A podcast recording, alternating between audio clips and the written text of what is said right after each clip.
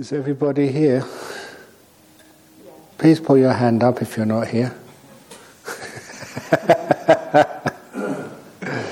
okay, okay.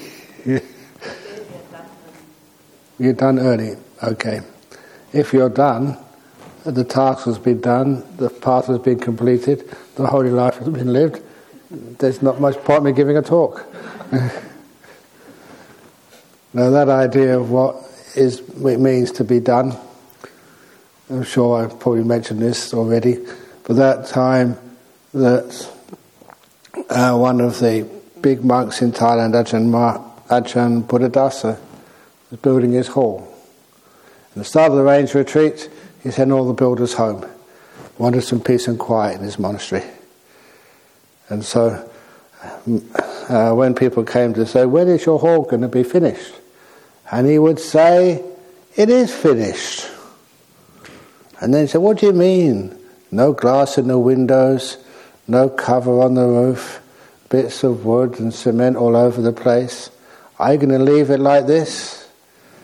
And Ajahn Buddhadasa replied, Sir, what's done is finished. And then he went off to meditate. That's the only time he gets some time off. The problem with that story, though, that when I told it, there was a couple of teenage kids listening, and then their parents, the teenage kids, came to see me on Sunday to complain. I said, Why? He said, Well, our kids were listening to what you said, what's done is finished.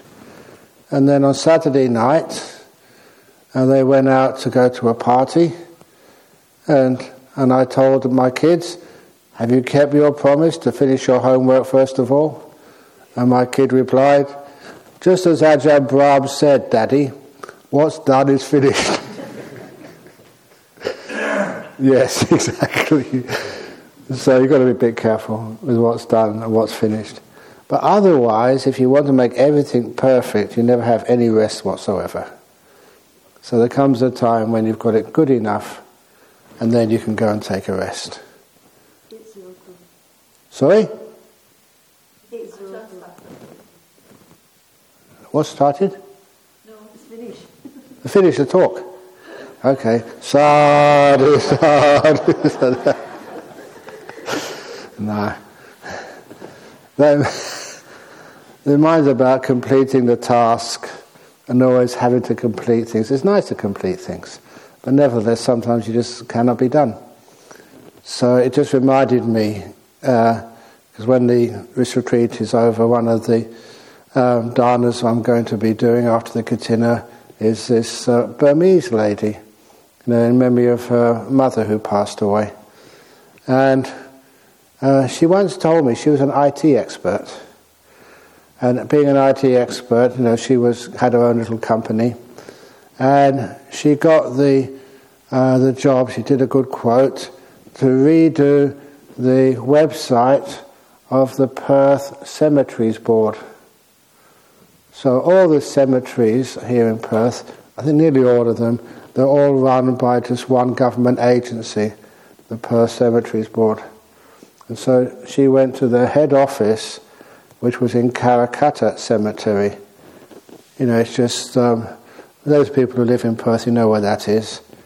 And one thing about that cemetery, they have this really big hospital, uh, Charlie Gairdner's Hospital. And if you go in some of the rooms in Charlie Gairdner's Hospital, and there's a big building, so they have nice windows which overlook the cemetery. And I thought, that's not very helpful, the patients there. they look out the window and they can see the graveyard. but anyway, anyway, so she was doing all of the, the stuff in the Perth Cemeteries Board in the office. But she was traditional uh, Burmese Buddhist and really worried about ghosts. She was paranoid about ghosts. So she made a point that she'd never be the last person in the office. She'd always leave before everybody else. You know, she was just on a contract there. But what happened, of course, whatever you're afraid of, it's amazing how often that happens. It's almost like you think it's going to happen, and it does. If you don't think it is going to happen, you just have a positive attitude. These things hardly ever happen. But anyway, Friday afternoon, she'd finished the uh, what she was meant to do. All that was needed was to write out the report and print it. And she was so close to finishing the report that when the last lady left the office, she thought, oh, it doesn't matter, it's still light. It's only about 10 more minutes and I can finish the report off. And you know by the way I'm talking that something's going to happen. and it did. It's not lying, it is truth, this is not a, a joke. So she checked the report, it was all okay to print. She pressed the print button, and as you do, you go over to the printer to make sure everything's okay. And she was checking the pages as they came out from the printer. And in the middle of her report, one page came out, which was not what she typed. It was an image, a very clear image of one of the tombstones in the cemetery. You know, the old tombstone, the stone they have over in, in uh, the West, old tombstone with a name on it. She never printed that, but it came out right in the middle of her report. And what did she do? Ah! And ran out of the building, leaving all the doors open, went straight into her car and sped uh, to her home, which is in South Perth she had the idea if you can cross the river, then the ghost can't follow you. I know I've heard that in one of Robbie Burns' poems. I don't not sure where she got that from, but anyway, when she crossed the river, went to you know what we call the south of the river into South Perth, she escaped. And of course, when she went back to work on Monday morning, she went there. All the people in the office said, "What did you do?" All the doors were left open for the weekend, and you know your stuff was all a mess all over the place. What happened? And when she told them, when when I did the printing, this page came out of a tombstone. I freaked out and ran out as well. And actually, then they said, over the weekend in that office, often things like that happen. When the workers are away, the spirits will play in the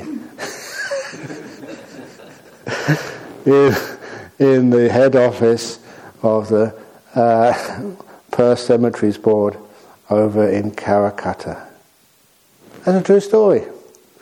So I told her, look, next time that happens, or before that happens, doesn't matter if you've only got 10 more minutes work to do. What's done is finished. Get out. Anyway, that's got nothing to do with the talk tonight, today. but anyhow, so for the talk today, there was these two meditators who lived together. And uh, the guy was named Sam, and his partner was called Vi. Their surnames was Sam Atta and Vi Pasana. And they and they had two dogs. Now, some of you may have heard this story before, but I always add something to it, improve it. Stories are meant to grow. and so Sam and Vi had two dogs. One was called Anna Parnasati, and the other one was simply called Metta. Metta the dog and Anapana the dog. And so one afternoon after lunch, they decided to go for a walk up Meditation Mountain. Now, they all went up there for different ideas, different uh, reasons. Sam Atta went up there because it was so peaceful on Meditation Mountain. In fact, the, you know, at the top it was incredibly still. Nothing moved up on top of Meditation Mountain. Vi, you know, she had, you know, she was an editor of a, of a magazine. So she took a very, very um, complicated, was it Canon camera? Okay. And to be able to take photographs. Because up on the top of Meditation Mountain, Oh, you could see everything forever. Such amazing views up in Meditation Mountain. And the two dogs, I always think sometimes dogs are much wiser than people. They just went up there for fun, just for the exercise. They just enjoyed going. So Metta and Anapana, they just went up there for, for joy. So as they were walking up, when they got halfway up Meditation Mountain, Anapana, you could hardly see her. She was vanishing and disappearing. Metta, the dog, oh, was getting so happy. You know what occurs when dogs get happy? They start wagging their tail like it's going to sort of fall off. And uh, Sam was enjoying incredible peace up there. Oh, it, it was so still and hardly anything moved, except for Anapana's, uh, except for Metta's tail. And his wife Vi was taking these amazing insight shots of everything around. But you know, even halfway up, no, no, I won't say that. I'll say when they got to the top of the mountain, the very peak of a meditation mountain, Anapana had vanished. She had disappeared. The breath was not to be perceived at all. Metta, oh, she was glowing and almost like crying with incredible bliss on top of Meditation Mountain. And Sam, oh, it was so incredibly still.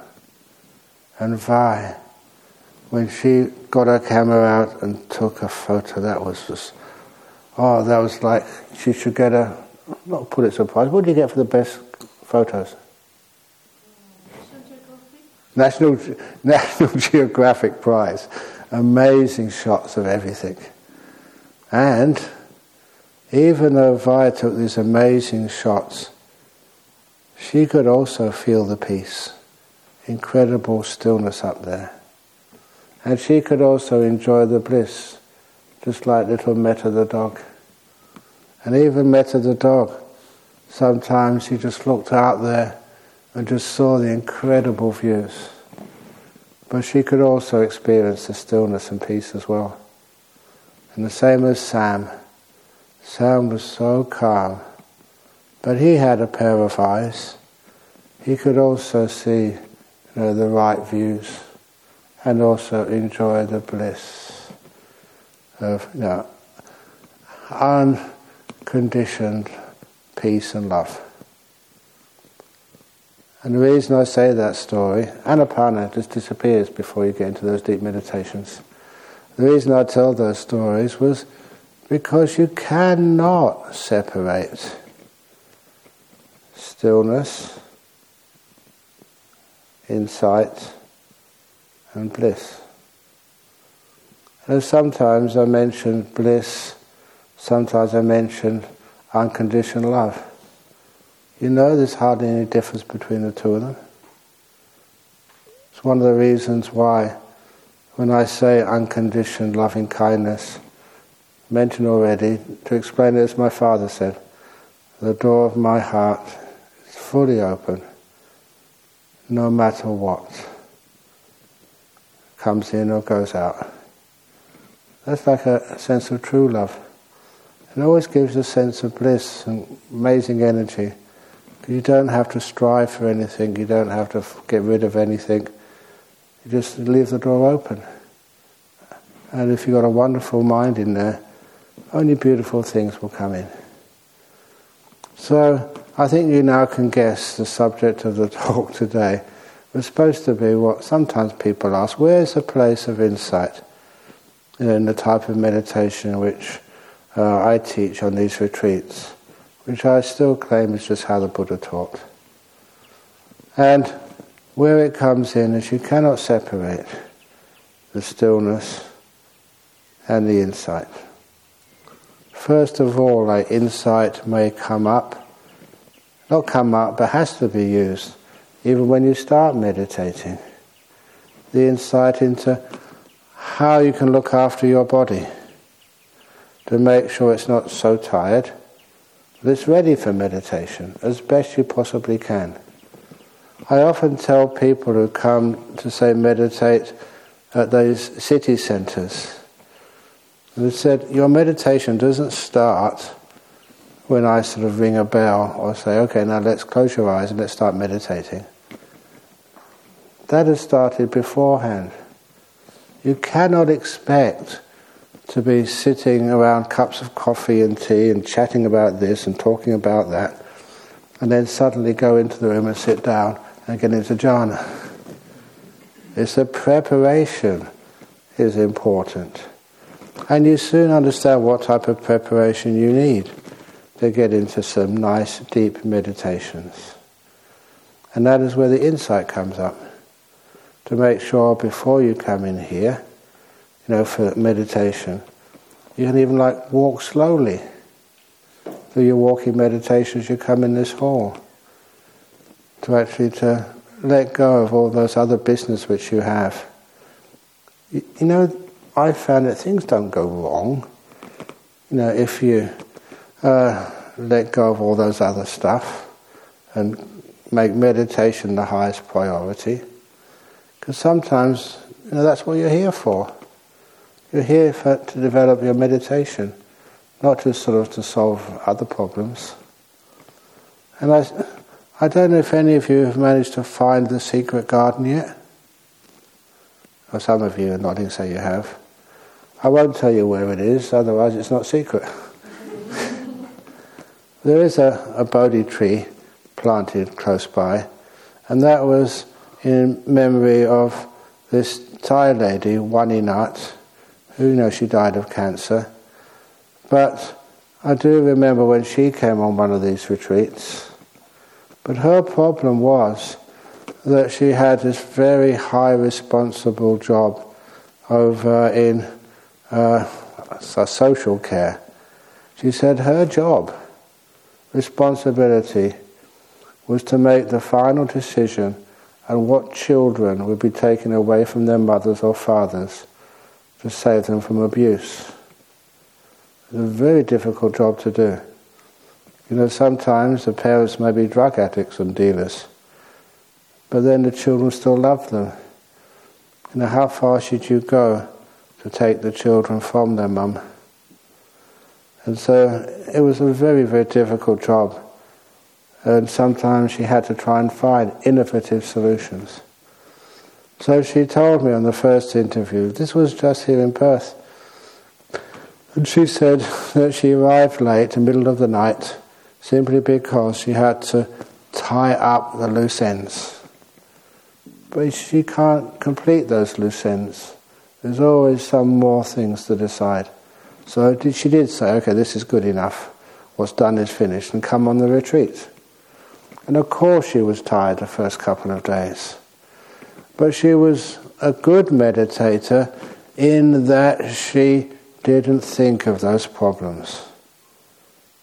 She knew how to let them down. She needed this break. This was a holiday. So let that holiday happen. And then she had one of the interviews in the middle of the retreat. She came up to me and said a, a weird thing happened. That you know, she was getting into some nice peaceful meditation. On one particular peaceful meditation, all these solutions arrived about the problems she had to find no solutions for. And she said they were really amazing solutions. She didn't think about them, they just came up. And that's how insight works. It comes up by itself when it's ready. And then all she did was go to her room, write down those solutions, forget about them, and then carry on with her meditation. Said those are the solutions which she's going to implement when she goes back to work once the retreat is over. And I've seen that happen so many times. If you want to find a solution to problems, especially really difficult ones, if you keep thinking about them, you just think in the old ways. You can't get deep insights into the solutions to worldly problems. But that's what she managed to do. And as a result of that, you know, she didn't disturb her meditation The mind was really peaceful and clear, and all these solutions came up. And that is common. And even one of the extremes of that was this uh, physicist, Brian Josephson, got a Nobel Prize some years ago for understanding and dis- well, we can't say discovering because he was a theoretical physicist um, quantum tunneling. Basically, imagine a mountain. There's no energy you know, to get over that mountain. It's too high, but you can actually borrow energy and pay it back later, and that's how you can tunnel through these impossible barriers. And of course, a lot of people said that cannot be done. And he battled, he was argued against by another uh, Nobel laureate. And eventually Brian won. It was proved that what he suggested actually worked. That's where he got his Nobel Prize. And the reason I mention that, he was the first Welsh person to get a Nobel Prize in physics. And it became the basis for um, supercomputing, which actually runs at close to zero Kelvin degrees. And he said he got that insight after meditating. Not the Buddhist meditation, he was doing the TM meditation. But still, his mind was so peaceful and still, it became powerful. And he penetrated something which gave him a Nobel Prize. So, after coming on these retreats, I expect some of you to get a Nobel Prize. How many people have got Nobel Prizes in Singapore? Oh, come on. so that's actually how things work. I know, I, I don't mind saying these, these weird things. I know of the Buddhist community, it's not that big a community in Western Australia, but in every year when the kids at high school do their university entrance examinations, they call it the, I actually don't know what they call it, but the year 12 they sometimes call it. And the, the one, the kid who comes top of all the kids in the state gets awarded this Beazley Medal.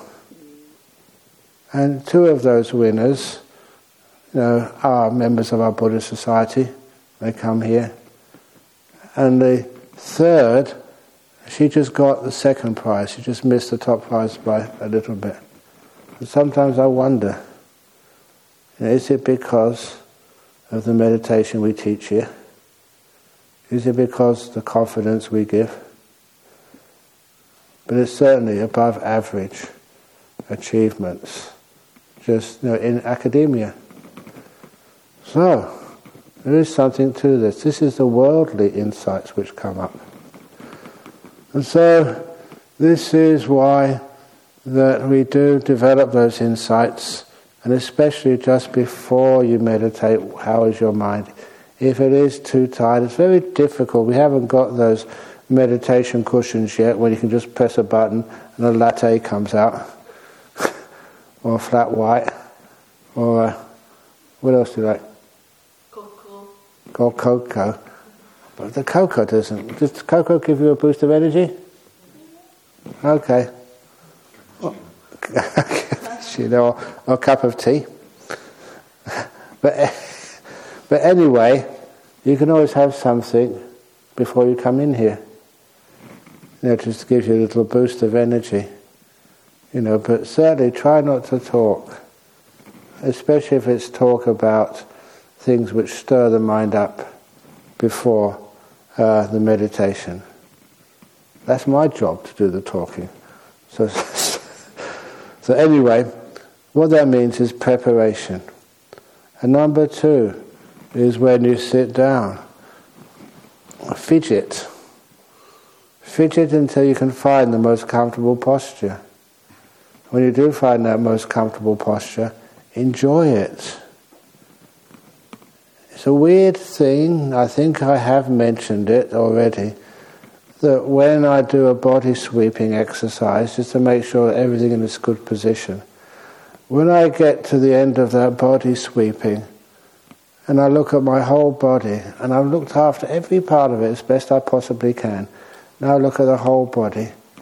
It is relaxed, but it also feels pleasurable. It's delightful to be relaxed. And sometimes, I've been a monk 48 years now, only twice I've been in a, a bath, a hot bath. You know what I used to use in UK? These little bath, these not little ones, baths with hot water in, and you soak your bones in it, and the rest of your body as well. I remember one of those times that when I went up to, to Bhutan, you know where I went to Bhutan, we were raising money for the nuns' monastery. I think it was a nuns' monastery. And then I'd auctioned many things. You know, you know that you auction teddy bears and goodness knows what else. But then when I decided we'd auction so many things, let's try something different.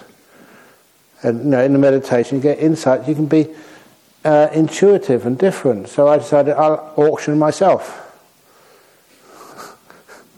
And what did that actually mean? I said, whoever wins this auction can take me any place in the world, and for I think two weeks or ten days, and then as long as they return me in the same or better condition that they found me, then that's okay. I really thought they'd take me off to do a retreat somewhere. They always ask me, can you do a retreat here, do a retreat there? But anyway, the fellow who, who won was an Indonesian man. Many of you have seen him before, that's E1. And he took me to Bhutan.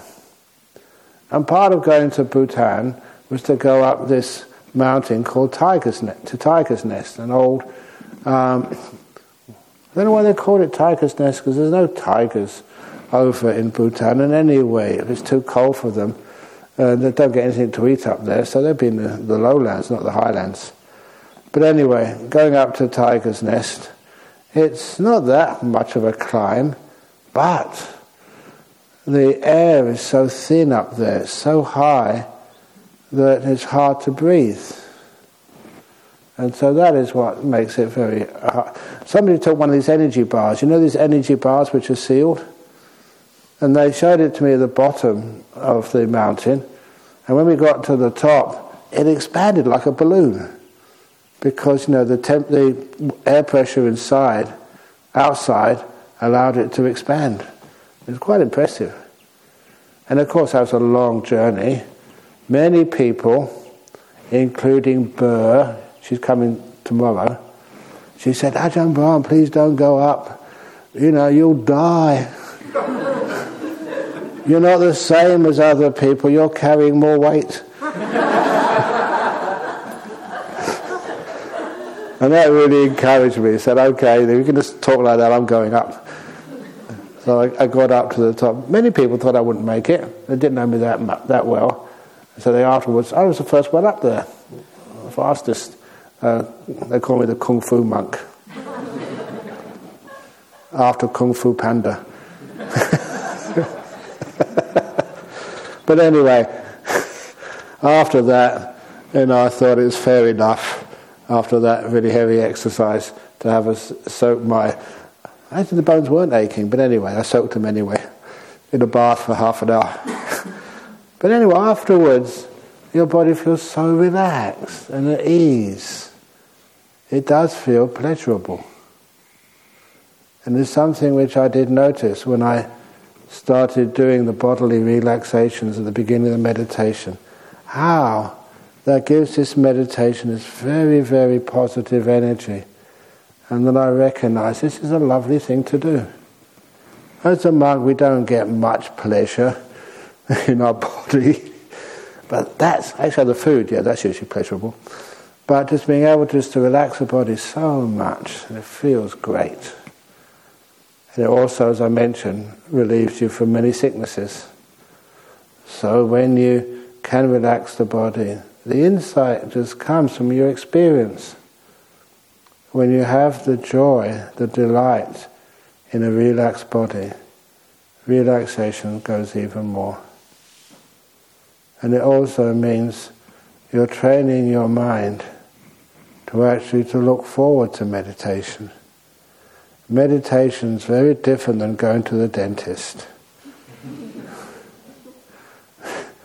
The dentist is somewhere you have to go.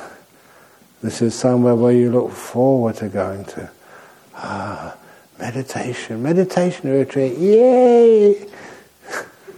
Because you notice how it's enjoyable, and that's the insight which comes up. Meditation should be enjoyable. That's why I mentioned that in the very beginning. The Dhamma, no, was it Devadatta Sutta? I forget exactly now, but where the king went to see the Buddha and remarked about how the meditators were always so peaceful in the Jetavana, the Jetagrove monastery, and always so happy. The Buddha said, Yes, that's what you can expect. If the insights and the peace come the smile gets bigger and bigger and bigger. It's one of the reasons why a monk I think many of you may have met or seen, that's Ajahn Ganha. You know I'm talking about, Ajahn Ganha? He actually spent a rains retreat here many years ago.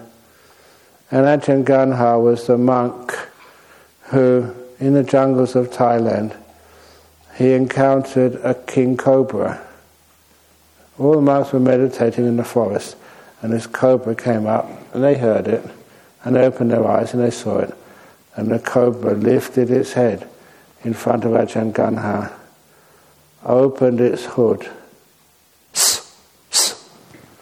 in front of Ajahn Ganha's nose. You know that story, don't you? Yeah. So anyway, what did I? What would you do? Please never think of running. You know, I saw many big snakes in Thailand, and they could run much faster than I could. Fortunately, the ones I saw always ran in the opposite direction. Not towards me, away from me. But it was actually amazing just how fast they can run. And also when you see those big snakes swim as well, you know, in the lakes, that's really scary. There's no escape for me. But anyway, when this big snake came,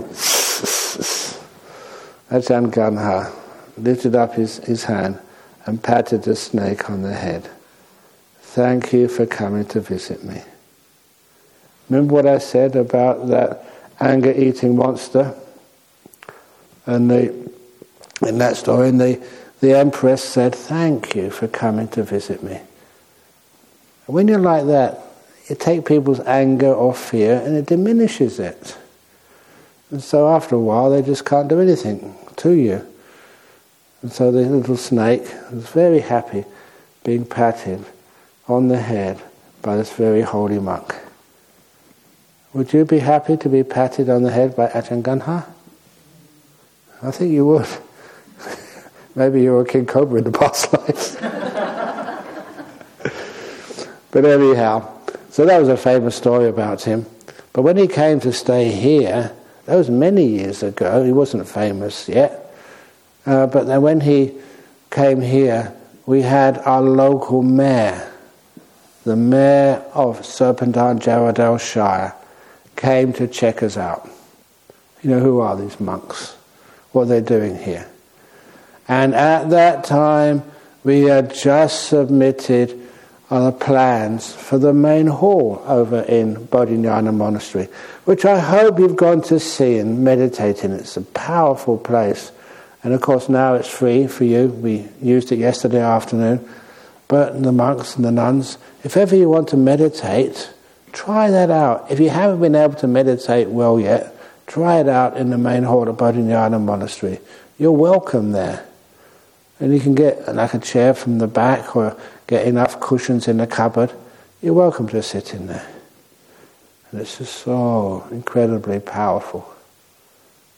Well, Kaz, you know, you were spending the rains over there. Was it powerful, that hall? Yes. Yeah. And um, I almost used to every morning exclusively just by myself. And I would sit right front of the Buddha statue. Yeah. Yeah. I don't know. That's really, although think, you just being humble? But it has got a lot of power there, for sure. So you but anyway, we just had the plans there, and the mayor came to check us out. And the mayor was dressed in a suit, and, and he's a farmer, a local farmer. He was dressed in a suit, but he was uh, had more gravitas than I did. if you know what I mean. He had more fat. And so, you know, his poor jacket, you know, I was wondering when that button was going to pop off. It, did a, it was really tight. And Ajahn Ganha got to him before I did. Ajahn Ganha walked over to him with a big smile on Ajahn Ganha's face. He started rubbing the mayor's belly. I don't think he'd ever seen anything so fat in Thailand. he started rubbing the mayor's belly. And that really scared me. that is not part of you know the customs in Australia. it was culturally totally inappropriate. I thought, but I was wrong. Because then you saw the mayor, he started smiling and giggling. It, it reminded me of a little baby, you know, being cuddled by his mum and giggling. and of course, we got our planning permission and everything, and he became a really good friend of this monastery. and he always remembered the smiling one. Couldn't speak any English, Ajahn Ganha, but, you know, could pat the belly and give loving kindness. So the purpose of that story is if you ever want planning permission for some project or over in Singapore, find a mayor and rub his tummy. No, just the kindness was the most important point. And the reason I was talking about Ajahn Ganha is because every time he didn't like giving talks, not even in Thai. So, but when he was here, we had to get him to give a talk, something about meditation, and eventually he gave in. And what he said, Ajahn Ganha's way of meditating. When you breathe in, breathe in sabai. When you breathe out, sabai. That's it. and the word sabai is one of those words in Thai you hear all the time. Like say sabai di, it's a greeting. Then basically, may you be uh, at ease and happy and just content, relaxed. And then what, that's what he was saying. His main teaching and only teaching in meditation, just breathe in, just the happiest, most joyful, the peaceful breath you can possibly breathe in. Oh, that's nice. And breathe out the same. Oh, that's gorgeous. You'd be surprised how powerful that is. Because then you want to do it again and again. And your meditation on the breath becomes so easy when it's beautiful, it's delightful. And that means that is how you get the focus. You don't get the focus by holding the, the breath. You're not going anywhere, breath. You can do that. I've tried that using your willpower. I'm going to watch every breath.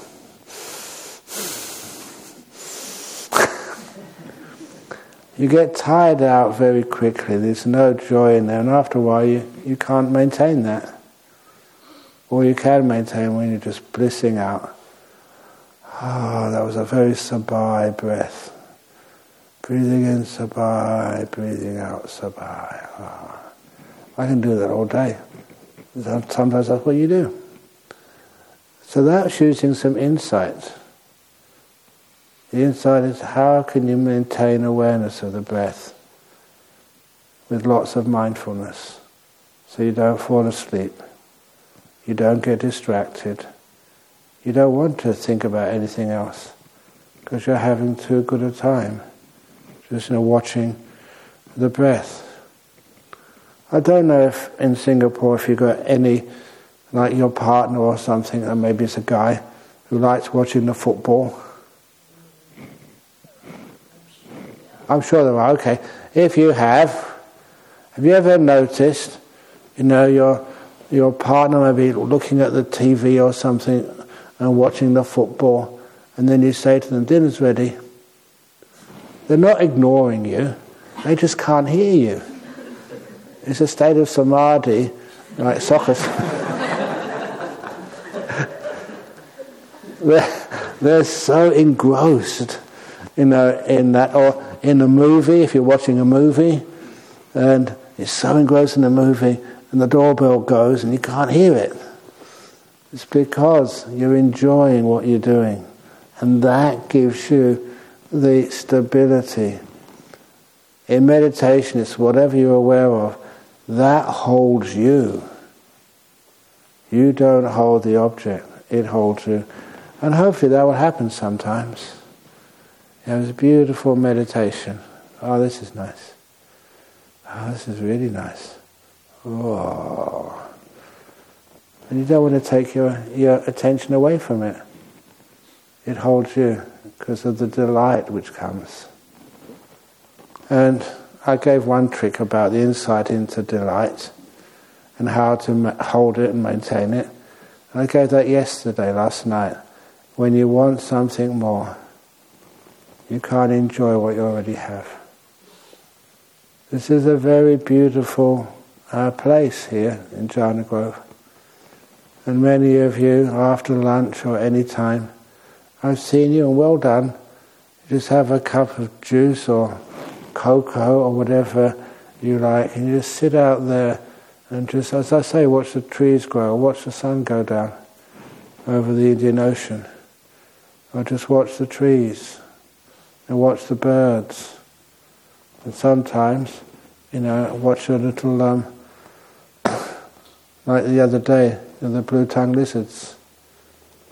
And they never harm you, but they're just very beautiful.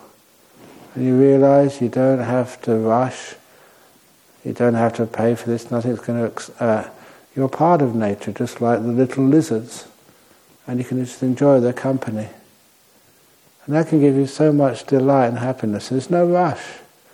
You have no appointments. Yes, some of you have the appointments for the interviews, but it doesn't matter. If you miss your interview, it doesn't matter. So, no pressure on any of you. You don't have to attain anything. I am not going to give you, uh, what's it called, uh, marks at the end of this retreat. Now, sometimes that we give kids marks at school, grades, grade A, B, C, D, E, F. And sometimes to be a bit rebellious and to give these kids a bit of a boost, I said, Yeah, you get grades A, B, C, D, E, F.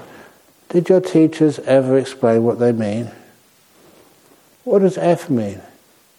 Fantastic. E means excellent. D means delightful. C means charming. B means could do better. A means arrogant.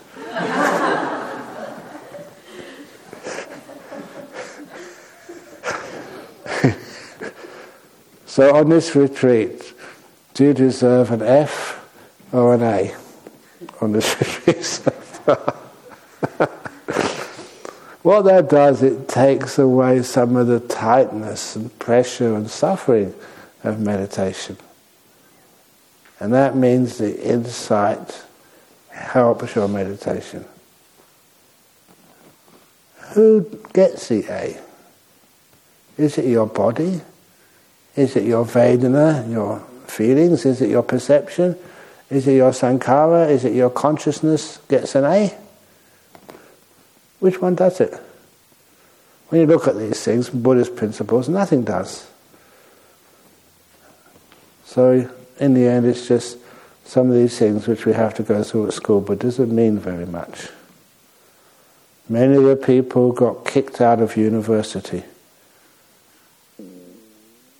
Einstein, Steve Jobs, uh, Michael Dell, who else? Yeah, that's right. That's uh, what's his name again? That was the Facebook. Yeah, Mark Zuckerberg. And because they got kicked out of university or they left by themselves, they became billionaires. So if you've got any kids at university, tell them, come on, get out. Mummy and daddy need a few billion dollars.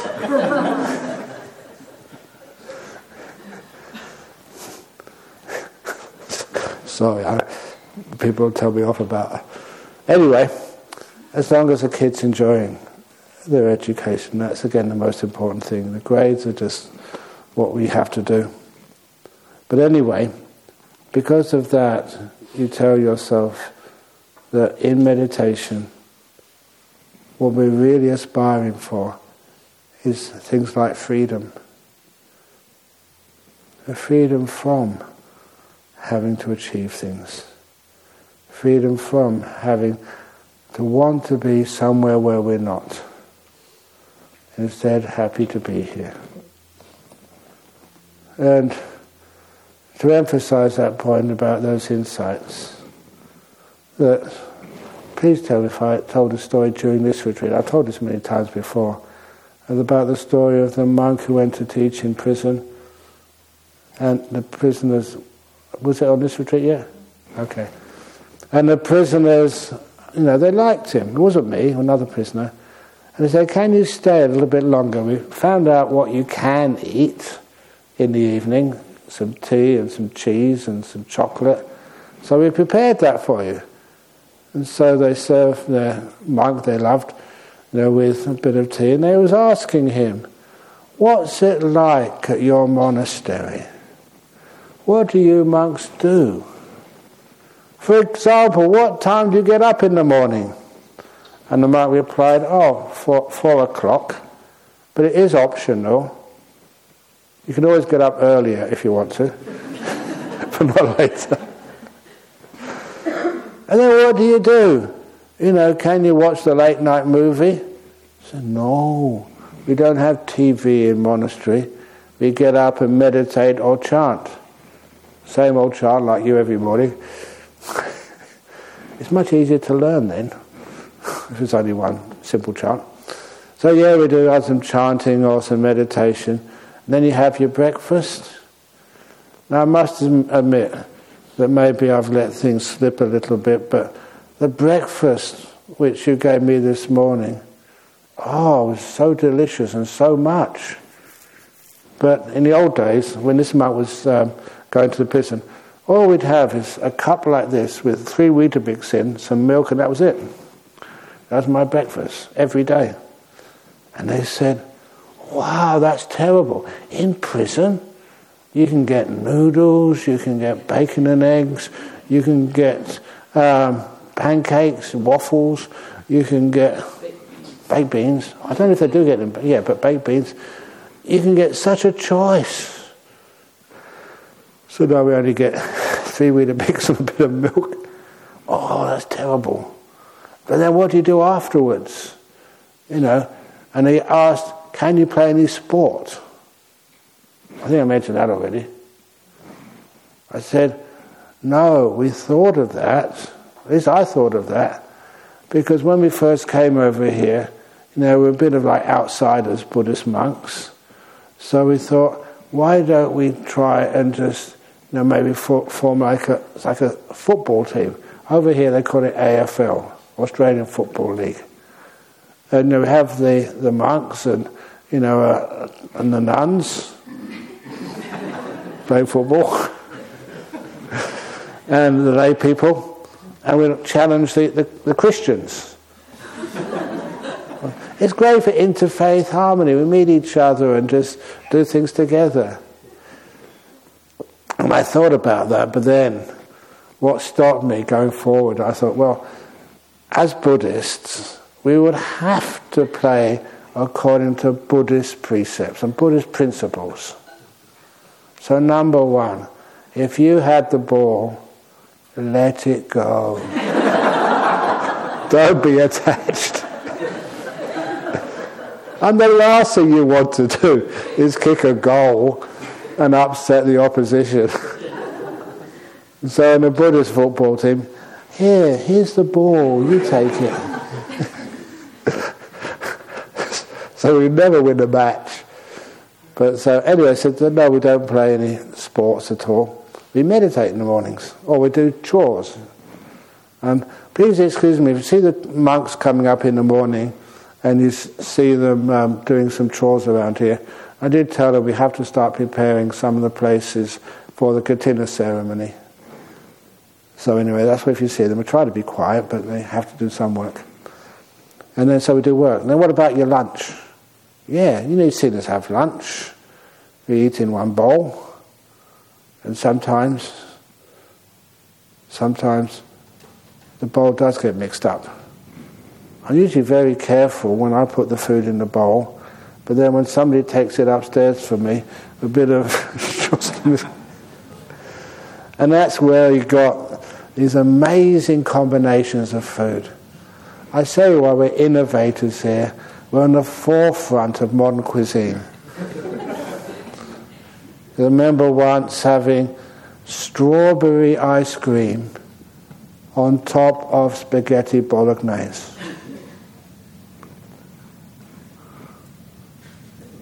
What do you think? You say, uh, Eiling, have you ever had it? of course.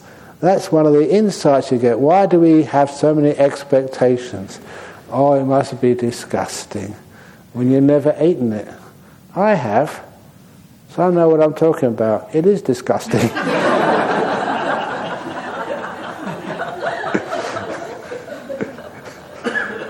and the poor prisoners said, Oh, that's terrible. In a prison, we have, like, even in solitary confinement, you know, when you've been naughty or something, they give you a tray with separate compartments. And so, what do you do after lunch? You know, can you uh, go watch the TV or play games? Say, no, more meditation. What about in the evening? What time's dinner? No dinner. They say, no dinner? Why? You know why the monks don't eat in the, in the afternoon or evening? Look what happens when I just eat one part of the day. If I did the evening as well, I'd explode. no, you have enough in the morning times?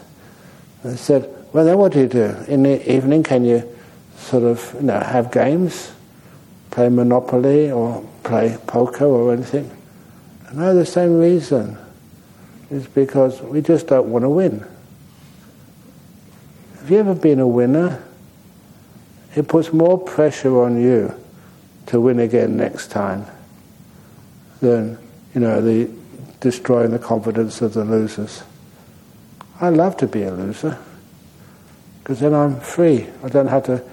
You know, when I first gave talks, I thought, please, please, please, may nobody like my talk. May they find it very boring. May find the jokes offensive so that I never need to go to give a talk ever again. And I could stay in my cave, and I actually could retire. Unfortunately, it didn't work out that way. Anyway, so no, we just meditate. So, what time do you go to bed? Bed? We don't have beds. Not over here we do, but over in you've been in my cave. Have I got a bed in my cave? I sleep on the floor. And sleeping on the floor is by far the preferred option. Because, you know, you've got so much space, you can roll over here and roll over there.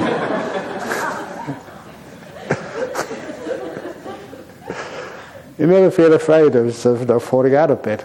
I don't know how you actually do that, sleeping in the bed all the time. Aren't you afraid of not falling out?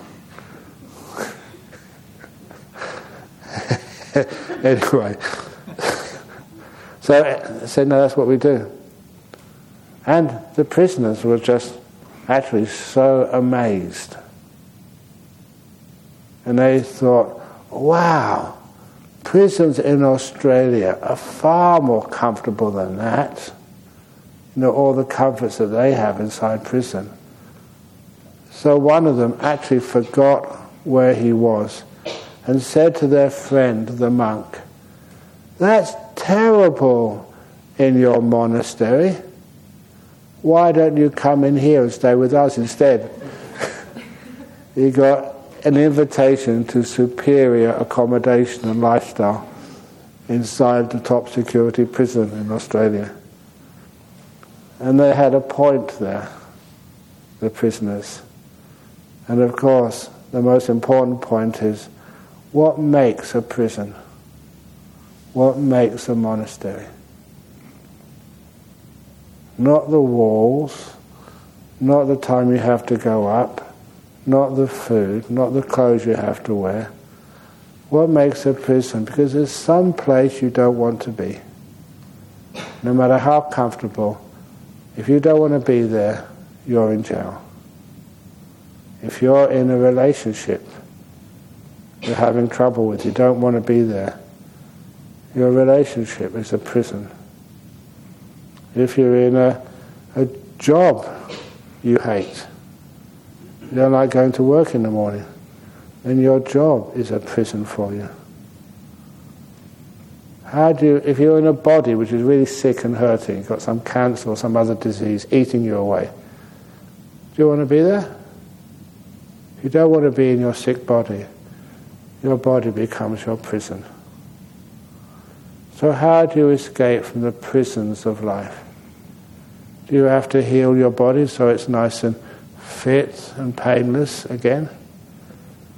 Do you have to go and change your partner? Honestly, all partners are the same.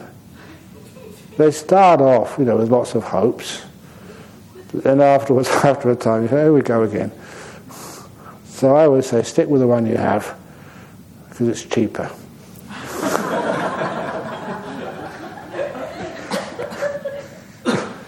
Yeah, it is true. It looks a bit younger and more fashionable, but the engine inside is the same. so, so, anyway, where was I going with this? Oh yeah. So if you're hap- if you are happy to be, so you don't actually try and change your partner, change even your job, or change even your the disease you have to cure it said, care for it. And then when you're happy to be here, you're free. So people in prison, if you're happy to be there, it's a nice little rest for a while. Wonderful. Then you are free. You feel free. You go outside and there's that freedom. If you don't want to be here, you aim to get somewhere else, then you're in jail. And the same thing, the insight which happens in meditation that do you want to be have a nimitta? If you don't want to be where you are, but you want to have a nimitta, that's called being in jail. Remember this very rich man said, you know, he was a millionaire and he said, I really owe it to my wife that I became a millionaire. Before I got married, I was a billionaire.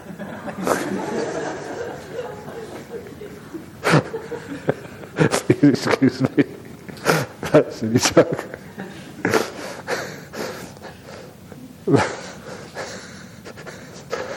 That's my trouble. I laugh at my own jokes. That's why I tell them. I enjoy them if no one else doesn't. So, anyway, you have the wonderful wisdom. If you want happiness, sense of freedom inside of you, be happy to be where you are whatever stage of meditation that is. I'm restless. I don't know, mind, why you want to be restless, but I'm happy you're restless.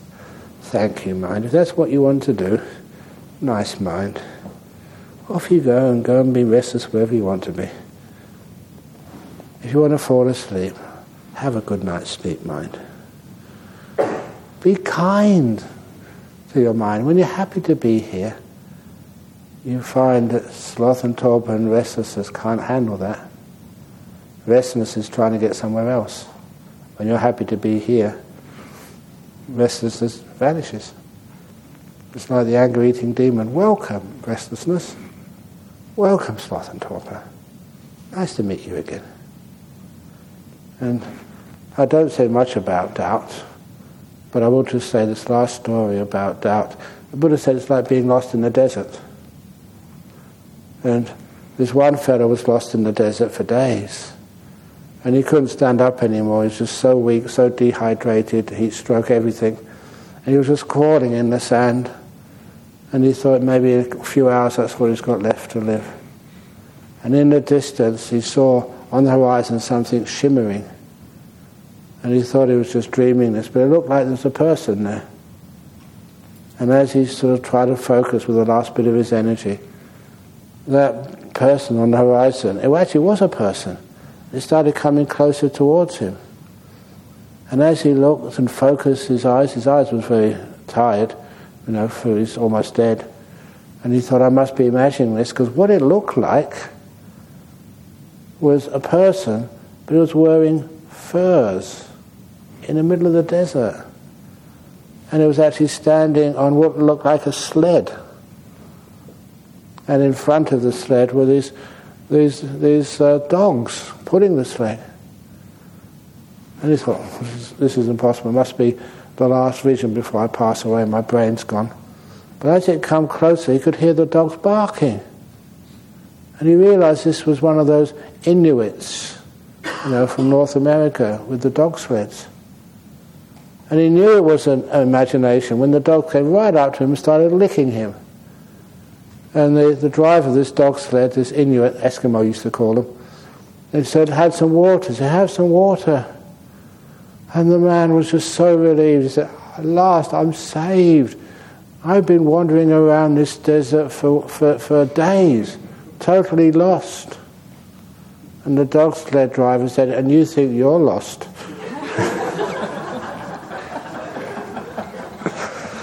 Sadhu, sadhu, sadhu. Please excuse me for those silly jokes.